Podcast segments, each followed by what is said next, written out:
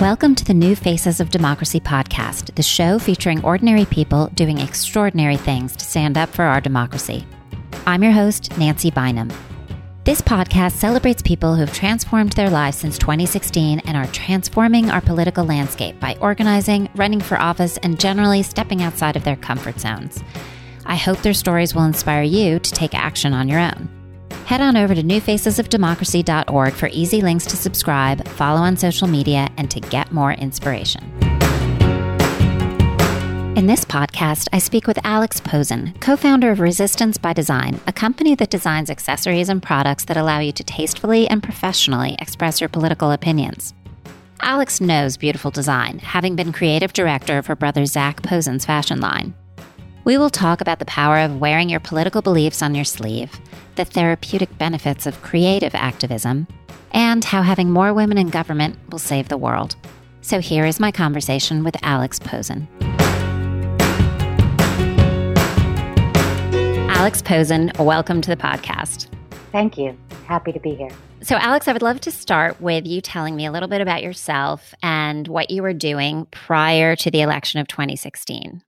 I am an artist of many different mediums, a visual artist, probably first and foremost, but I've also worked in the theater and I've also worked for about a decade in the fashion industry as a creative director with my brother, Zac Posen, who's a wonderful designer.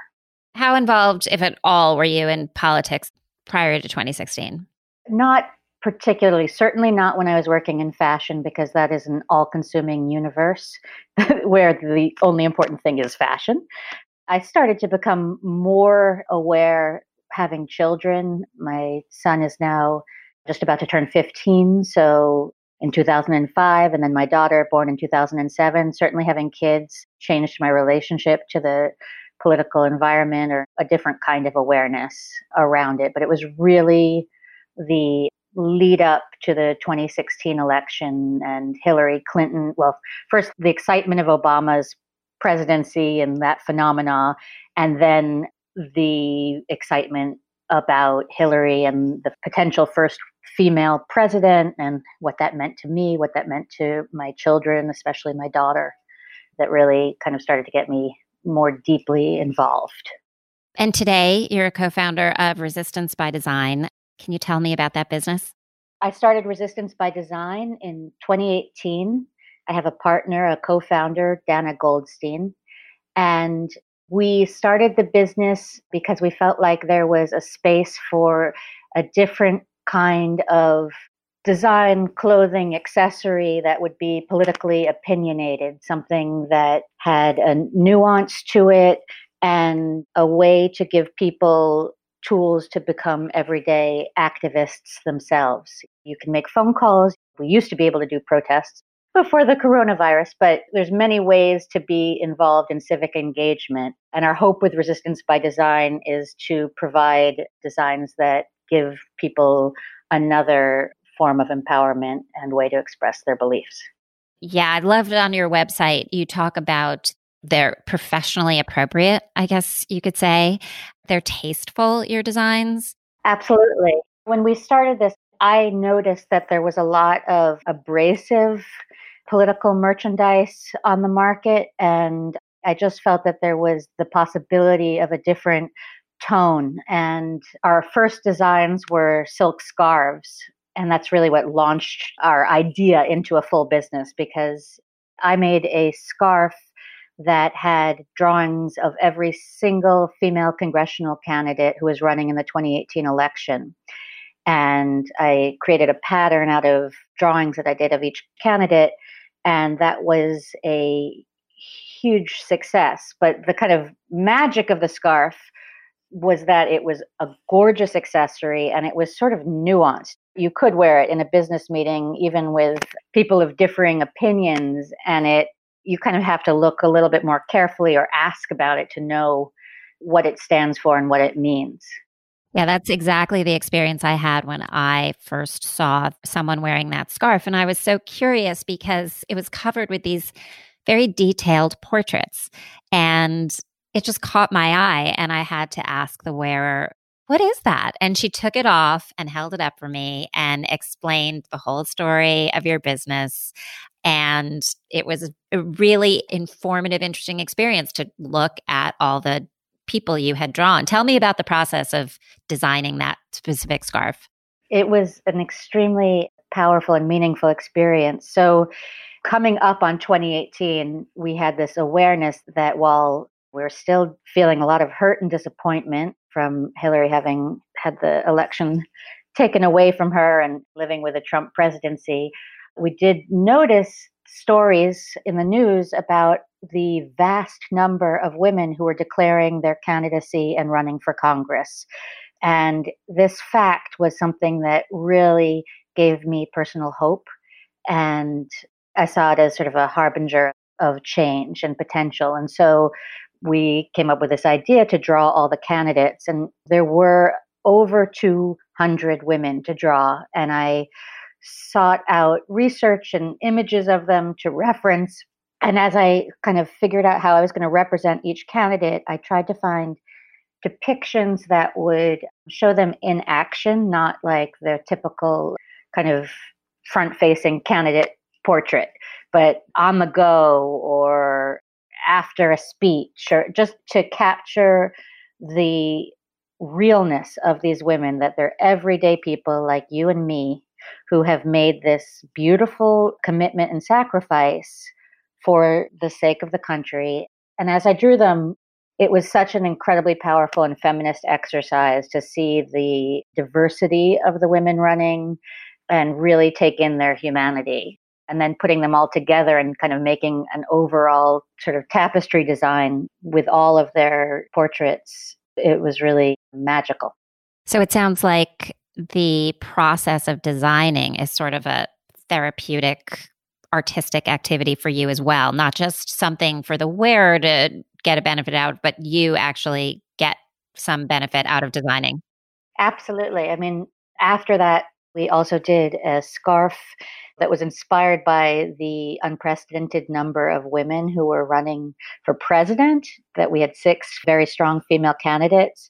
And that launched us into sort of a research period to really understand the history of women running for president and actually to discover the dearth of history of women running for president. There were very few, and the ones that did run did so in really extraordinary circumstances, like running for president before they could vote, things like that. And so, yeah, both the drawing and the designing, but also the research and the learning has been a very rich process for me. Let's just go back for a minute to your original impulse to do this. Was there one moment that stands out to you where you were like, I've got to do something? Or was it a series of moments? How did that work for you? It really was my friend Dana calling me, reaching out and saying, Hey, and she's not a design person particularly. She's a social entrepreneur, but she's very entrepreneurial and constantly sparking ideas. And it was really through this female friendship of somebody saying, Hey, I have a feeling there's something we could do in the kind of apparel or accessory space. I have this inkling that there might be some room and we could do socks, we could do this, we could do that. And I sat with that, but it was the right communication at the right moment. And I really needed it speaks to kind of my belief in women and female friendships. Like I just needed that green light. And there was something about the timing and the outreach that was my green light. And it just kind of freed up me to say, well, hey, you know what really is moving me right now? What I think really is going to be the story is the number of women and hmm, there's a lot of socks out there. There's a lot of t shirts. But you know what? There isn't a lot of. There's not a lot of scarves or finer accessories. So it just kind of cascaded from that single outreach. So, would you say that women's issues are a common theme that unite your designs?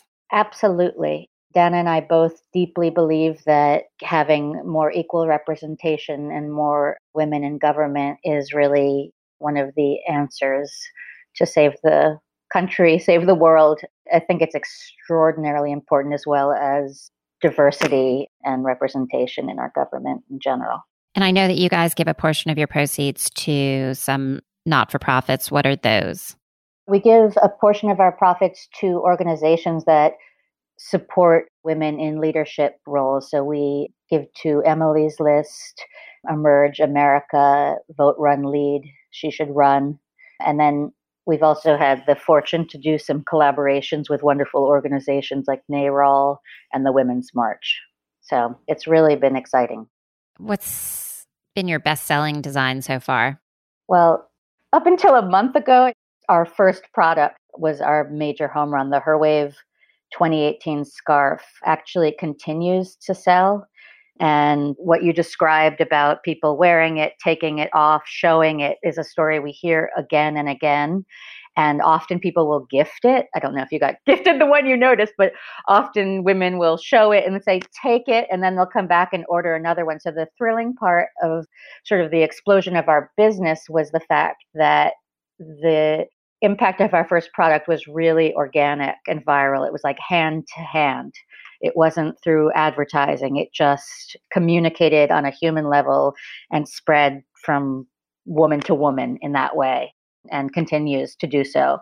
However, a month ago, or a little bit more than a month ago, I was sitting in my quarantine and reading all about masks and decided I needed to make a set of masks for myself and my family. And I created the Vote mask, which is just a simple, kind of tailored cotton mask with very, very bold letters that say vote on it. And this mask has just been explosively popular.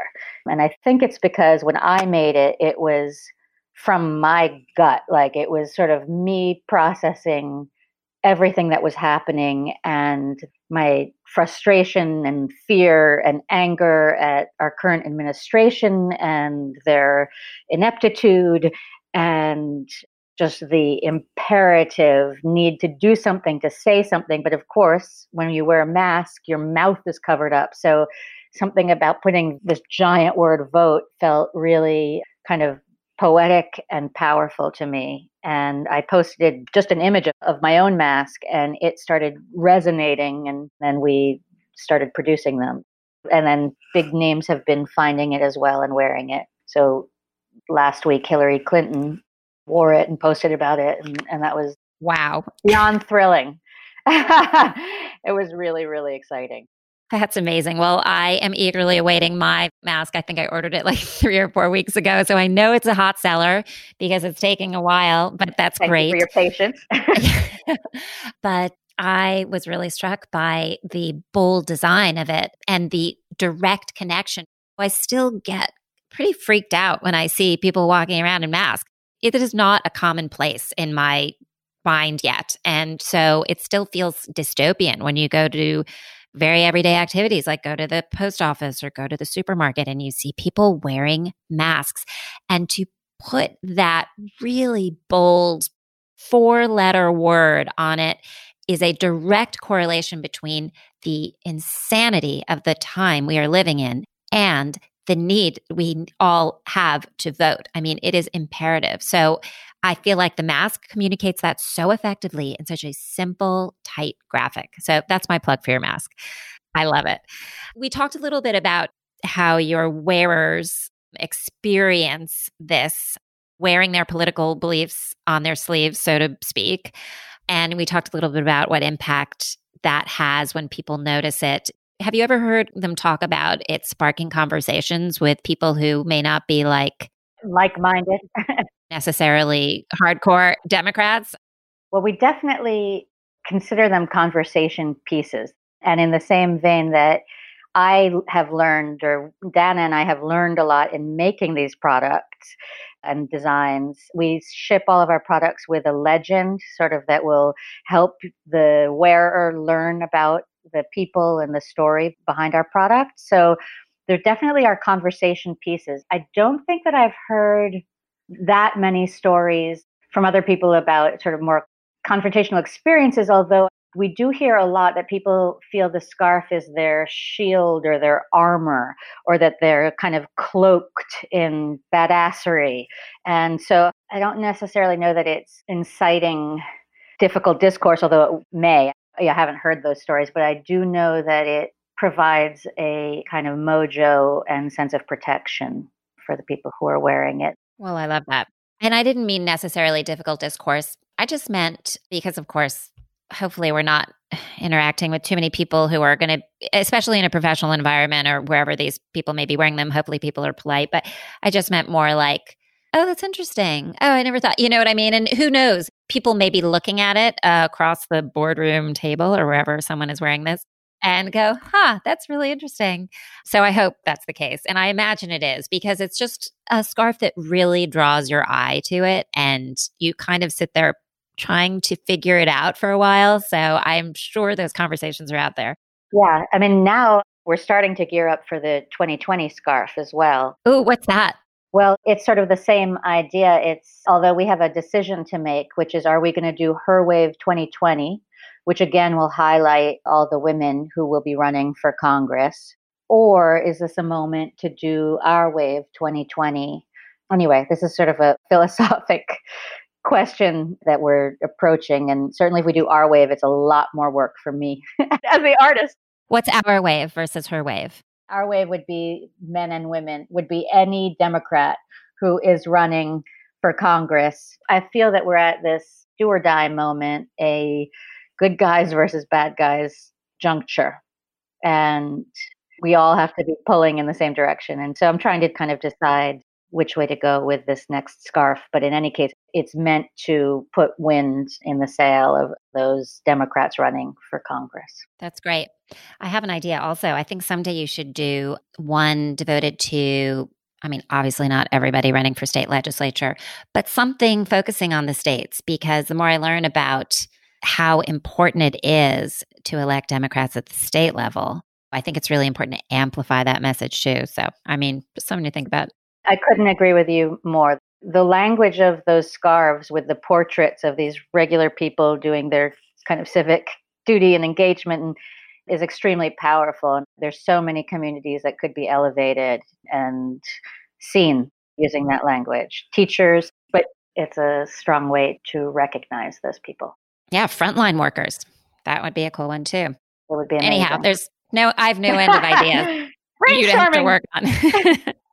My favorite thing, brainstorming. So I was going to ask you about upcoming designs for the election, but when is that going to be available, do you think? Is that sort of a September thing? That'll be a September thing. I'll basically be drawing like a mad person over the summer. And then we want to continue. The vote mask just really feels like it can evolve into a movement. I mean, my fantasy would be to see them everywhere. So we're continuing to work to do that. So you've been in fashion for quite a while now. How is it a different experience for you to be designing for a socially conscious brand versus very glamorous high end fashion line? In some ways, it's night and day. I feel like Resistance by Design is sort of more of an art project. There's not a timeline. It kind of comes from our gut. What do we feel is resonating in the moment? And we can be very sparse with our offerings. There's not the pressure in fashion. You're creating eight collections a year, et cetera, et cetera. However, I would say, especially for my brother Zac's design language, I've always understood that clothing can make you feel a certain way, or uh, an accessory makes you feel a certain way. It gives you something, and it's kind of mask like. And so there is still a fundamental commonality the power of a garment, the power of a design. That's really interesting. You talked a little bit about being a mom and that awakening your political sensibility a little bit. I've certainly had a similar experience, and I've talked to so many mothers out there who feel the same way. What role has that played in what you're doing today? I mean, do you feel like you're setting an example for them? Do you feel like you're doing this for them in any way? I don't want to put words in your mouth, just thinking through ideas. Motherhood has been enormously impactful in terms of my commitment to resistance by design and my passion for it, both because I am conscious of my responsibility to be shaping the world for my children and while I think the world, my kids are incredible, and while I think my daughter could, I'd like to hang up my hat right now and hand it over to her. It's not fair to be laying this all on our children's shoulders. Like, we really need to be acting now to help mitigate the damage and help steer the ship in a better direction for our kids. But also, certainly, modeling my agency for my children and for my daughter. I think the 2016 election and Hillary's loss was just crushing for my daughter was 9 at the time. I mean, she was so excited about Hillary Clinton and as was I. And it isn't an option to kind of go, oh man, that sucks.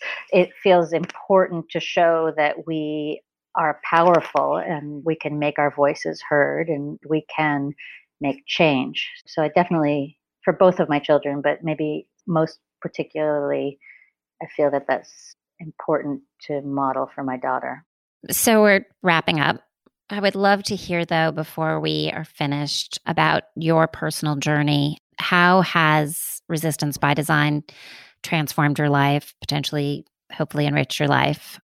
Between working in the fashion industry and doing Resistance by Design, I was really working in my home studio, making pretty abstract art.